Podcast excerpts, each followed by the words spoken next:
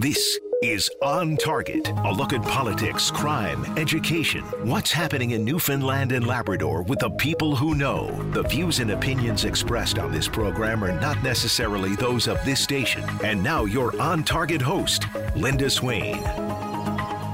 Well, good afternoon, everyone. Back from vacation and feeling, I don't know, energized. You'll have to forgive me for just a moment. And Dave, you can sing along if you want.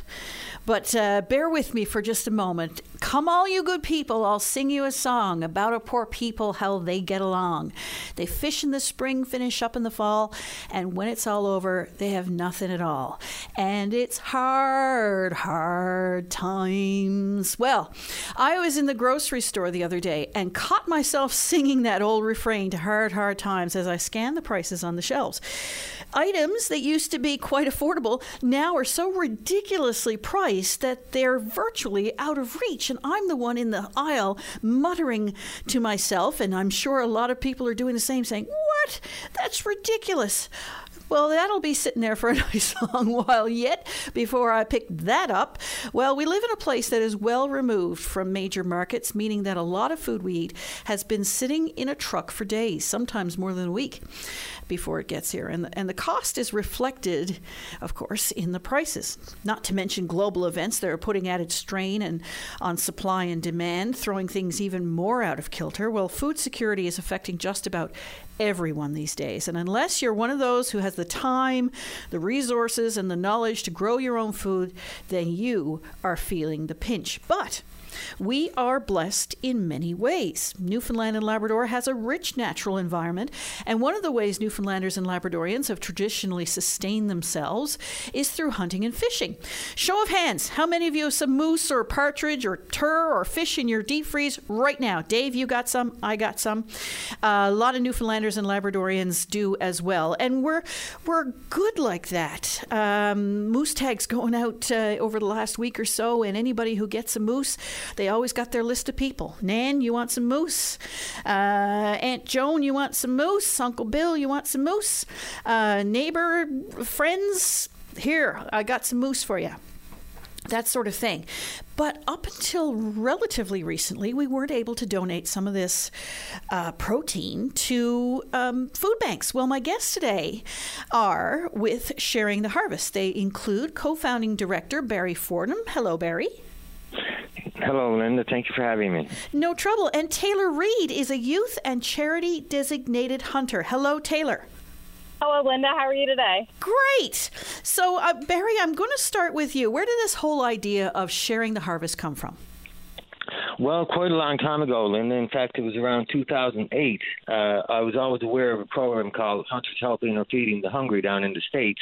And I seen another uh, article in around 2008 in Nova Scotia that they had start they were starting up a program similar to it. And uh, I said to my daughter then, Chloe Fordham, that why don't we try to start something? So we started the process, and uh, unfortunately, it took 12 years later to uh, for the government to finally recognize the validity and importance uh, of this program. So they uh, they started the pilot project in 2019 and 2020, uh, we, uh, our other conservation group, Newfoundland Outdoor Heritage Coalition, uh, secured a uh, moose tag through the, not-for-profit license.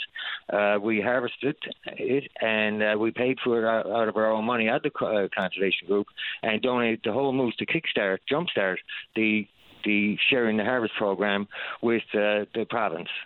So, what up until now was preventing hunters and anglers from donating food to food banks?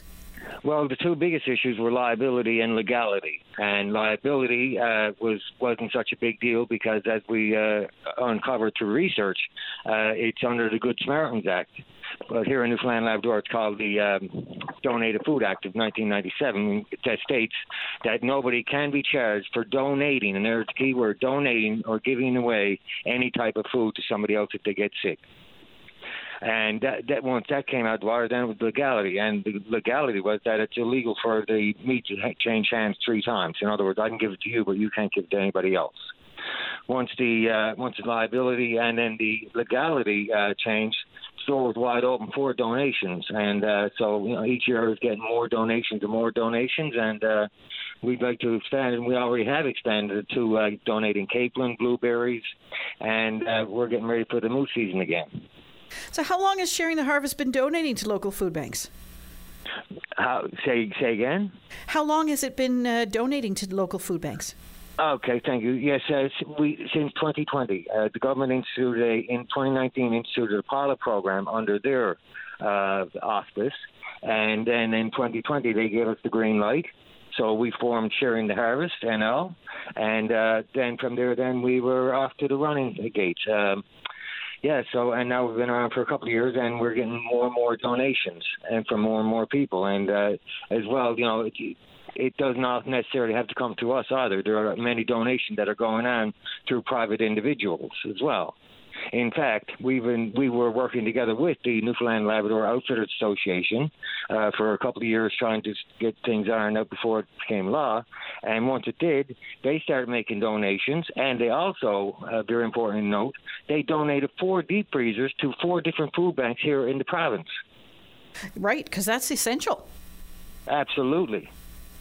I want to talk a little bit more about this and bring Taylor into the conversation when we come back after the break. My guests today on On Target are co founding director of Sharing the Harvest, Barry Fordham, and a youth and charity designated hunter, and we'll find out what that is, Taylor Reed, coming up right after this.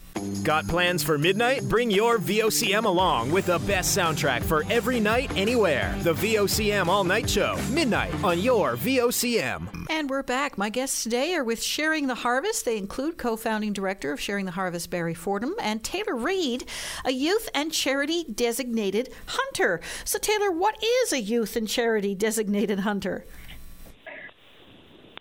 Hi, Linda. Uh, basically, I I guess I'm not a youth anymore because I turned 18 this year. But up until then, I always participated in any youth activities and youth hunts that came my way. So um, last fall, I actually had the privilege of getting a nonprofit uh, moose license. Basically, I harvested a moose for uh, a charity and uh, did all the blood and guts that had to do with the moose, and then give it to the charity for them to uh, sell for profit or uh, use it for like fundraisers. And how long have you been hunting? Uh, I've been in the woods since I could walk, so uh, whatever I was allowed to do when I started. So I had my first moose when I was 16, but I was uh, hunting bunny rabbits and stuff when I was uh, just very, very tiny. so how did you get into it? Obviously, if you've been at it since uh, you were a small child, you were with somebody. My father, actually. So um, my dad started taking me in the woods with him when I was about two years old, so I couldn't even really walk at that point and uh, I got hooked on it. I loved going in with him and setting traps and trouting and checking snares and all that fun stuff. So uh, every time he used to go in, I used to bug him to let me go with him, and he started taking me, and um, I was always with him. So I guess I kind of grew into it. Setting snares, you must be out in Central. No, no, no. I'm actually in Chapel Arm. Oh, very good. Right, because um, uh, on the Avalon we tend to take dogs out, don't we? Yes, that's right. so uh, you've always enjoyed it, um, and so when you had this opportunity then to get this nonprofit moose license, how did that come about? I had um, I had heard a lot about it, and my dad had done it before, had license or whatever, and uh, for charity. So um, I had my first moose when I was 16. I had a four point bull, and that was personal license and I really enjoyed the hunt with that. However, it's unfortunate because you can't get a moose license every year, so I would have had to wait another couple more years until I could get another moose. So my father brought up the idea about the charity license to me, so we applied for that, and I ended up getting it. So I was lucky enough to get a bull that I uh, I harvested for nonprofit. Fantastic! Uh, were you nervous doing it? No, I don't. I can't say I get nervous. Actually, it's more of an adrenaline rush, if anything. And uh, so, is it a lot of going? Do you have to do a lot of preparation?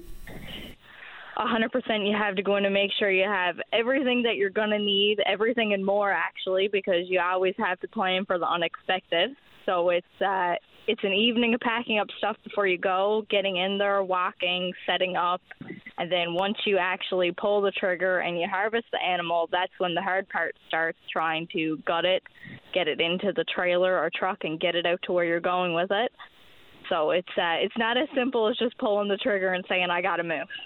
Do you still go in with dad or do you bring friends along? How does that work? No, it's a still me and dad kind of thing. Right on. So a real uh, family event. It is. It's a father daughter trip, we say. so, um, who do you donate your moose to when you got that moose uh, nonprofit moose license? Where where did that go? It was actually a uh, group in the community of Chapel Arm. And that got distributed uh, among people who wanted or needed it? Yes, I believe they actually used it for one of their fundraiser events. So they had it there. They made moose burgers and uh, moose sausages and stuff out of it like that, and I believe it was there for people to purchase, or they just had it there for food at the event. Do you have many friends your age who uh, get out in the woods and go hunting like yourself, or do most of your friends say, mm, "What are you doing that for"? I don't have many friends that do it. I have a couple of fellas that I know that do it, but uh, it's even more slim for females like myself. I would imagine. Uh, yeah. So, uh, but you you love it obviously, and uh, and were there any restrictions to you getting a license? Uh, I know that there were some difficulties in in previous years, and maybe Barry can uh, speak to this. But did you have any difficulties getting a license? I personally didn't have any difficulties. My only difficulty is I had to wait till I was 16 to get it. right, and Barry, you did a lot of work in that regard. Yes, uh, thank you, Linda, and well said there, Taylor. Uh, yes, uh, we uh, through different conservation groups were uh, instrumental, not totally instrumental, but instrumental in getting the hunting age reduced. We had the uh, highest hunting age in all North America uh, not so long ago, but it, we got it reduced to 12 for small game, 16 for big game, with adult supervision, of course and that opened up the, the gates to a lot of youth hunters then because uh, not take up too much time but if the youth wasn't introduced to hunting early then they you know got involved with other activities and then based on those other activities then it may not want to get introduced to hunting so a lot of times it was too late Right. It, yeah, because as you say now, once you get your established, um, I guess, interests, it's it's hard to start when you're in your 40s or 50s. Yes, that's right, and that's why I started my daughter when she was five, and my son was when he was three, uh, grouse hunting only. And uh, you know, if my my daughter doesn't hunt anymore, and that's fine, but uh, my son does. And the most important thing is that I introduce them to the activities to give them the choice whether they want to participate later in life or not. And as a parent, is it important to teach um, young people those kinds of skills? Barry? I'm sorry. Yeah, absolutely. that was Taylor. Uh, absolutely, it is. Absolutely, because uh, you know these these skills and, and traditions and, and everything else is passed down from uh, my dad to from his dad to my dad to me to my son to his son and so on and so forth. So you know it's important skills and and everything to you know be aware of, learn, and you know just to to participate in. Taylor, how was how important was it for you to have that special time with your dad to, for him to to teach you and pass down these kinds of skills? Oh my God, so important. And throughout those experiences, whether it was moose hunting or something as simple as grouse hunting, there was so much information, life skills, and knowledge that was passed down through just walking through the woods with dad, whether it was skills that had to do with hunting or just walking down the bog in the silence and asking dad a question about life kind of thing. And now I have those skills that I have the privilege to come on to radio shows like this and other shows and spread my knowledge with other people who probably don't know as much as me or maybe even know more and can tell me things that I didn't know. And you have the memories. Yes, the memories and the pictures and the video of me harvesting my first moose, all those things are uh, very, very special. And a special bond, too, with your dad. I mean, for years now, uh, from now, you'll be able to look at him and say, oh, Remember that time? And your father will go, Oh my God, that was something else, wasn't it? You know, and, and you'll have always have that, you and he. Yeah, it's a very, very special thing, and I'm very grateful that me and my father have the bond that we do. My guests today with uh, on On Target are with Sharing the Harvest co-founding director Barry Fordham and Taylor Reed, a youth and charity designated hunter. We'll be back right after this. Join us for On Target, one hour in which Linda Swain examines topics that mean the most to you. On Target, weekday afternoons at 1 on your VOCM. And we're back. My guests today are with Sharing the Harvest. They include co founding director Barry Fordham and Taylor Reed, a youth and charity designated hunter. And uh, Barry tags uh, went out in the mail in the last little while, so now is a good time for hunters to think about the possibility of making a donation. Absolutely, absolutely. Uh, we find that with any new kind of programming, word is slow to get around and uh, we're hoping today that uh, with your uh, with your platform, Linda, thank you very much for the opportunity, that uh, create a more broader understanding, more broader publicity about our group. And uh, yes, the move tags just went out. And the best time to think about making a donation uh, is when you get the after you've harvested moose and when you get it home from the butcher shop you look at it all and you know you look at what you're going to give away and see what you have left. And if there's going to be any left over in the springtime, that'd be the time then to donate the uh, meat in the uh, in the fall time to the food banks. Um, just a couple of words about our group, a little more there, Linda. Um, we uh, we financially struggled the past couple of years, but this year we have obtained financial uh, grants that we give us now the opportunity, sharing the harvest, you know, give us the opportunity to pay for the cost of the butchering of any donated meats to our program. So hunters have a, a choice whether they want to donate themselves, and if they do, then they assume the cost themselves, or donate it through us, sharing the harvest register through us, and we will pay the cost of the butchering and even possibly the cost of transportation.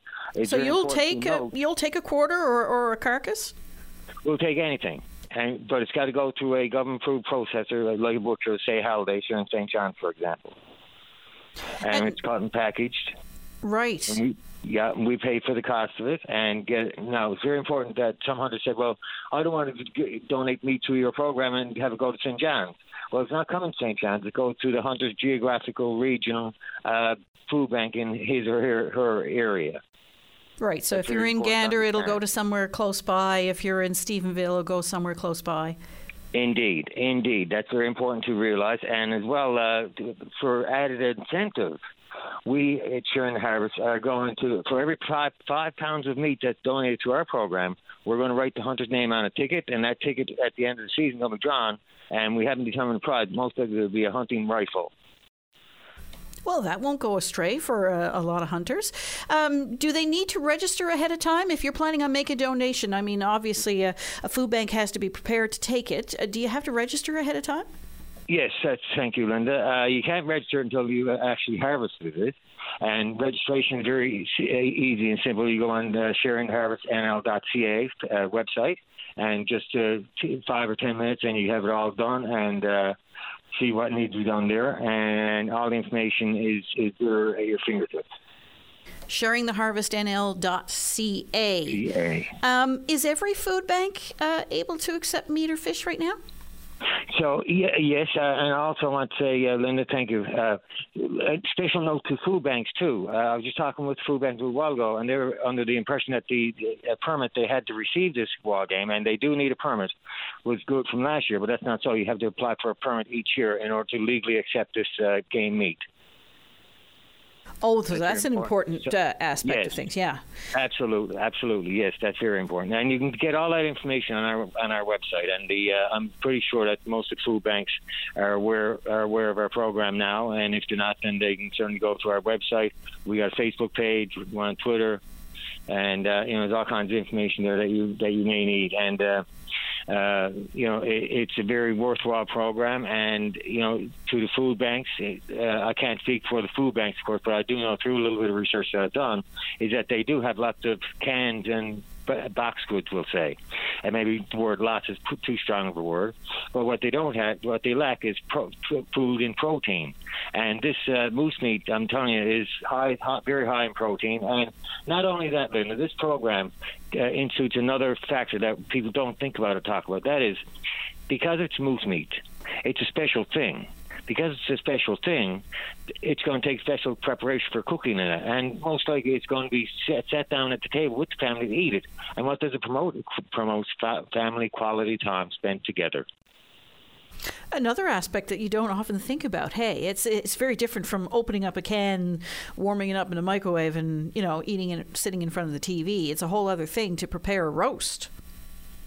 Absolutely, absolutely it is. And, uh, you know, even though through, through sharing the harvest, we prefer to get uh, uh, bird into mincemeat because there's so many different ways to cook it. Anybody can get it cut into steaks, roast, whatever you want, moose, caribou. And answer your question, uh, yes, uh, codfish should, is on the menu, I believe. I was up talking to Bridges to Hope uh, person the other day, and they said they, they received 60 pounds of cod fillet over summer. Wow, that's amazing.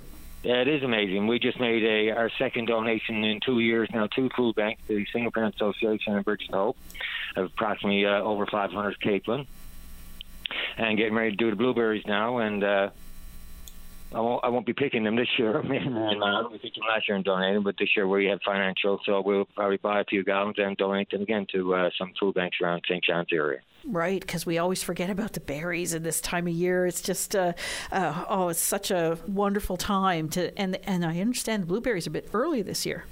I just came in from picking some. Is that right?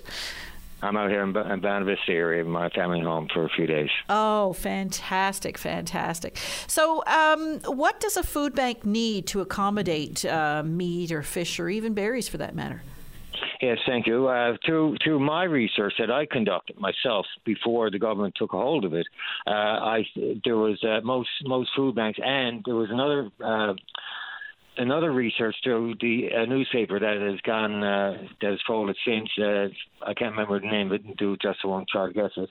But uh, they said that the at the time Minister Byrne at the time uh, said that uh, spoke on behalf of food banks said that they don't they're not interested in it and they don't have the freezer facility.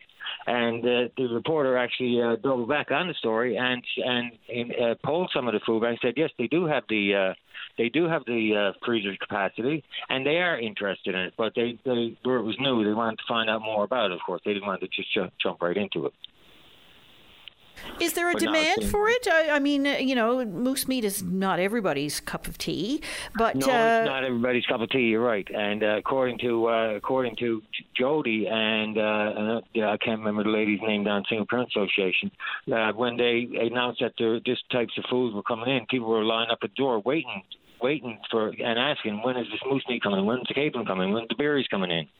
So because it's not, it's an, it's a different type of food it's more sought after. Do you take seal? Yes. Uh, no, I'm not going to. That'd be a question. Uh, the question for the food banks. Right on. Um, so. Uh, I was going to, sorry, uh, I was going to ask Taylor about um, whether or not she's donated to the to the food banks. Have you done so, um, Taylor? You you did it a different way.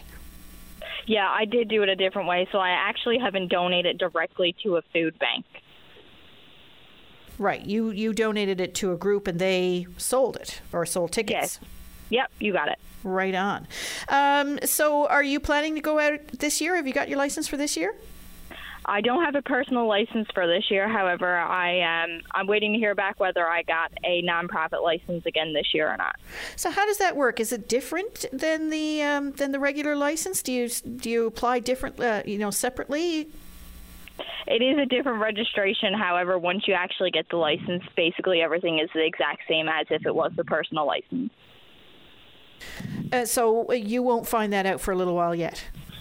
Yeah, Barry might be able to answer the question on that a bit better than me because I'm not sure exactly when we're supposed to find out on that. So, how does that work, Barry? Uh, you have to be a registered not-for-profit group to apply for the uh, license. It's a special draw outside of the uh, the resident licenses, and it's it's not extra licenses put aside. It's just into the total quota. Uh, the, the, the draw happens in a separate license, a separate draw. It's later. As a matter of fact, it should be happening very soon because the uh, results and the tags should be out before bow season, which starts another uh, week or so, week and a half. And the the, the group, the registered not-for-profit group, designates up to new rules this year four people that can go out and hunt, hunt and harvest that, that moose on that license. And so once the once the moose is harvested, then you know the the hunters who are designated would uh, uh, field dress it, take it to the butcher, contact then the uh, not-for-profit group who would then look after the costs associated with butchering, tell them what they want done, and then like say now the, the, they could do what they want with the moose, the not-for-profit group, like have fundraisers, sell it for purposes for more, uh, reinvestment, or have a charity dinner, dinners. Right. And uh, so, what was, uh, I think I asked you this off the top, but what was preventing all of this from being done in the first place? Why couldn't we do this? It, was it simply because uh, people were afraid that people would get sick?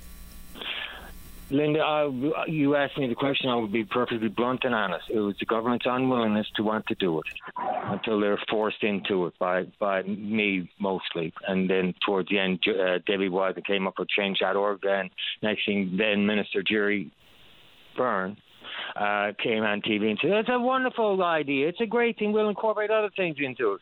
And just, a, and I'll be honest, not even a year before that, he called the program a scheme that to me, I took it as an insult because the scheme was something underhanded. But anyway, so be it. I'm over it all, and you know. The important thing is we got the program instituted, and now it's getting bigger and better each year.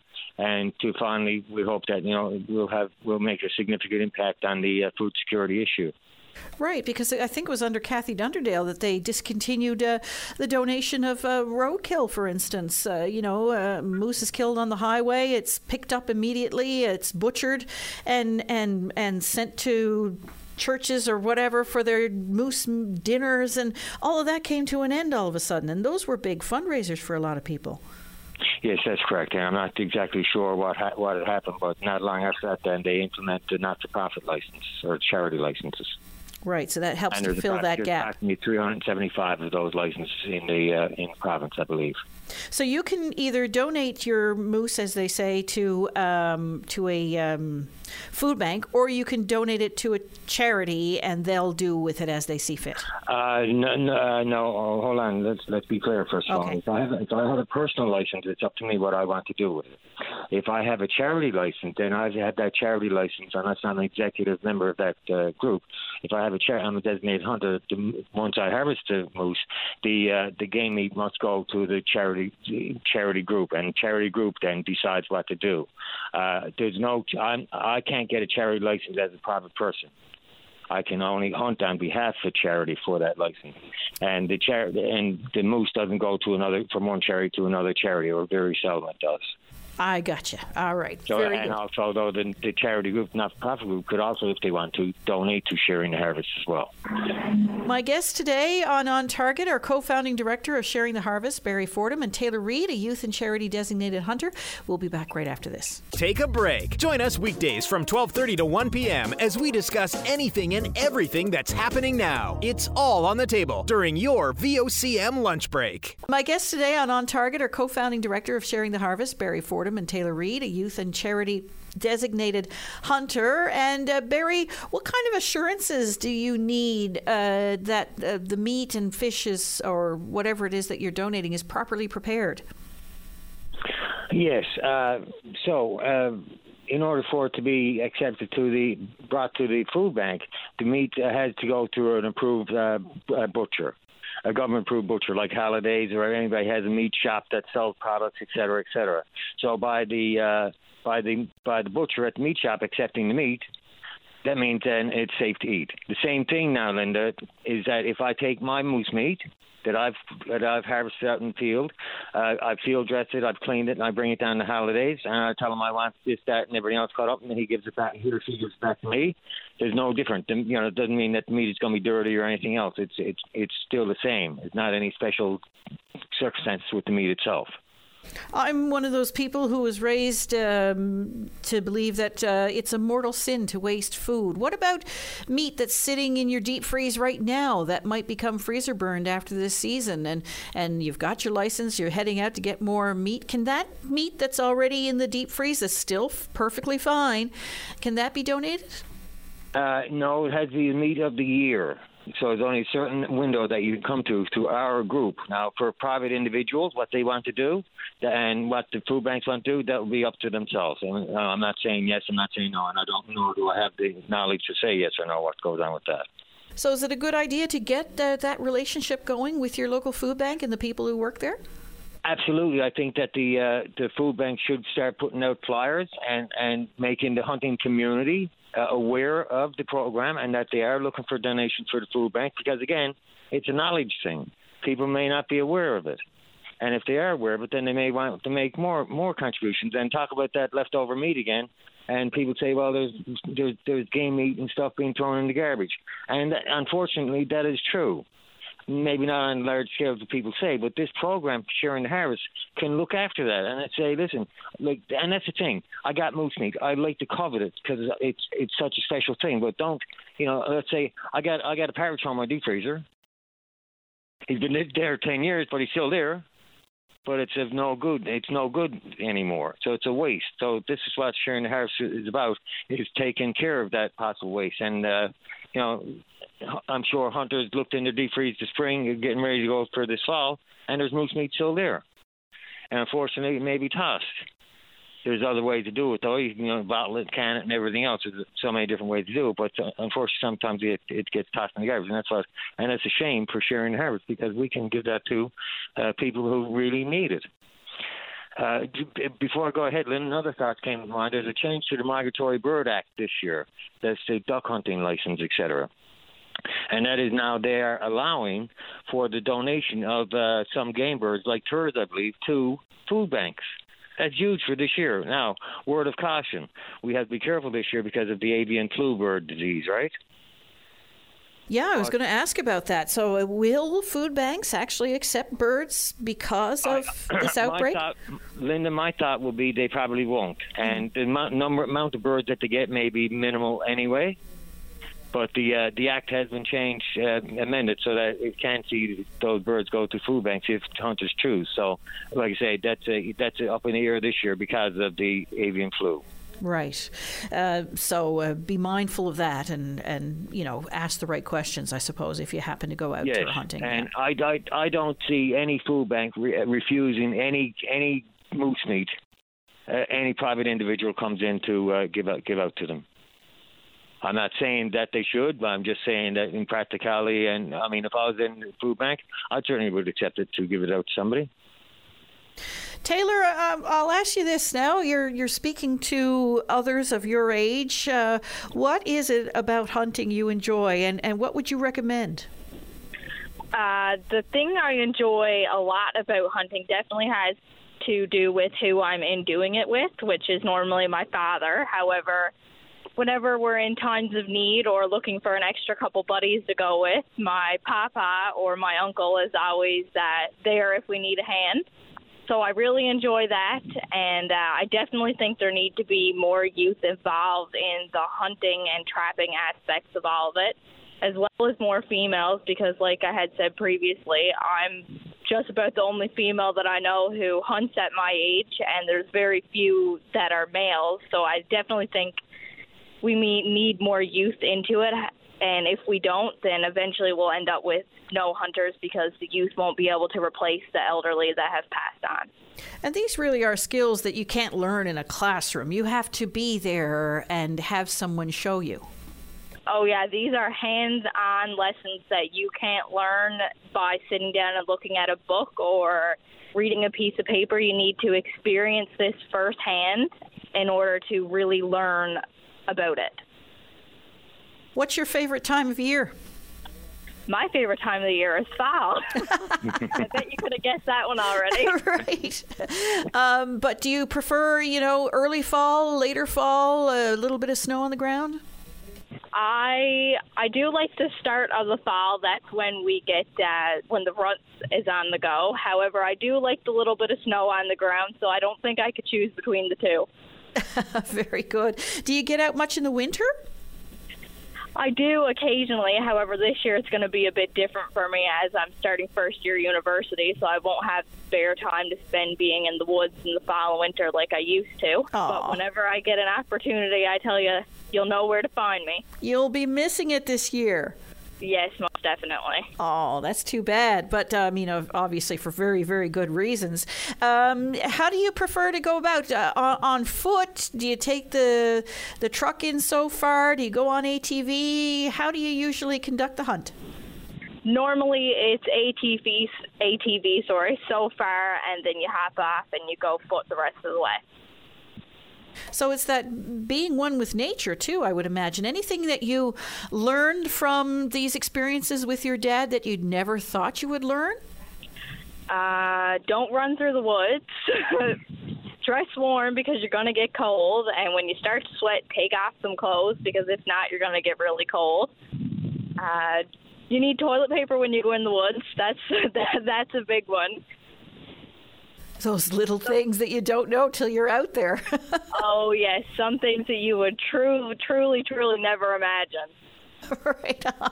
Barry, does it do your heart good to hear that kind of enthusiasm from a young person? Uh, Beyond good, Linda. Beyond good. It's every every time I look at it on Facebook and I see a youth hunter, uh, whether they're successful in harvesting game, uh, birds, or fishing, or whatever it is, it it gives me a warm feeling, and so much more so because of the with the hunting because of the. Uh, the, the the work that I put into getting the uh, trying to get the hunting age change. And I would say as well now, uh, Linda, that Taylor is one of our designated hunters for our charity licenses, and she hit the nail on the head. There is not that that many girls or females. I'm sorry, females hunters. However, I teach a course. I've been teaching for about 25 years now, and uh, I see a, a new trend uh, happening. That is with females coming in uh, to do the course. They want to come in now doing the course. They want to have their own license and they want to go hunting with other female hunters. So it's not so much going off with the husband or the husband that drives them in anymore. There's a new change, and it's it's a change that's happening all over North America, and it's starting to broadly increase here in Newfoundland and Labrador. And I believe, my own personal belief, is that it's a good thing to see female hunters out in the country. And of course, the province has that excellent program, becoming a female. Uh, was it a outdoors woman or? Oh, yes, becoming an outdoors woman. woman. Yeah, yeah, that's a great program, and I understand the registration is always really high on that. And participants are usually a lot of re- repeat uh, repeat uh, participants. That's good to hear. Uh, Barry, final thoughts? Uh, yes, to all the uh, big game hunters, hunters, food gatherers, foragers out there in, in our great province. Uh, you know, we have we have all this food at our fingertips, at our fingertips. But unfortunately, there are people in this province who don't have the necessity, uh, transportation, or resources to be able to get those product, those outdoor products. So, if we could step up to the plate and start share, sharing a little bit more of our harvest, because historically we've always shared our harvest with family and friends. Now we can do it legally through the food banks to give somebody else a, a, a, a nutritious meal. And our our, our co-director uh, Debbie Wiseman said that last year, approximately, not only through our program, but overall in the province, there were approximately 2,000 meals of moose donated to the food banks. That's humongous and large. We want to see that double or triple this year because we can do it. It's just now just trying to get the word out there, and plus now we have the financial ability to be able to pay for the processing because in the past it cost me so much money to go out moose hunting, so much money to get the uh, the process. Now you want us to give it to you to give to the food bank we we can pay for it now. So it's a, it's a, that's a game changer, and just trying to keep our name out there in the public, and uh, we're doing all kinds of good things for lots of people. Sharing the harvest SharingTheHarvestNL.ca is where you can get more information. Barry Fordham, Taylor Reed, appreciate your time this afternoon. Thank you very much. Yes, I appreciate it. Thanks for having me here. And best of luck now. Hopefully, you get your tags. Yes, me as well. All right. Thank you very, thank you very much for the opportunity, and great job, Taylor, as usual. Oh, she was fabulous. Thank you very much. All right, and uh, we're going to go out with a little bit of uh, Buddy, Wasisname, and the other fellers, naturally, before we go to news. Uh, thanks for listening, everyone. We'll be back tomorrow to talk about the avian flu and some pretty serious things going on there. Thanks for listening.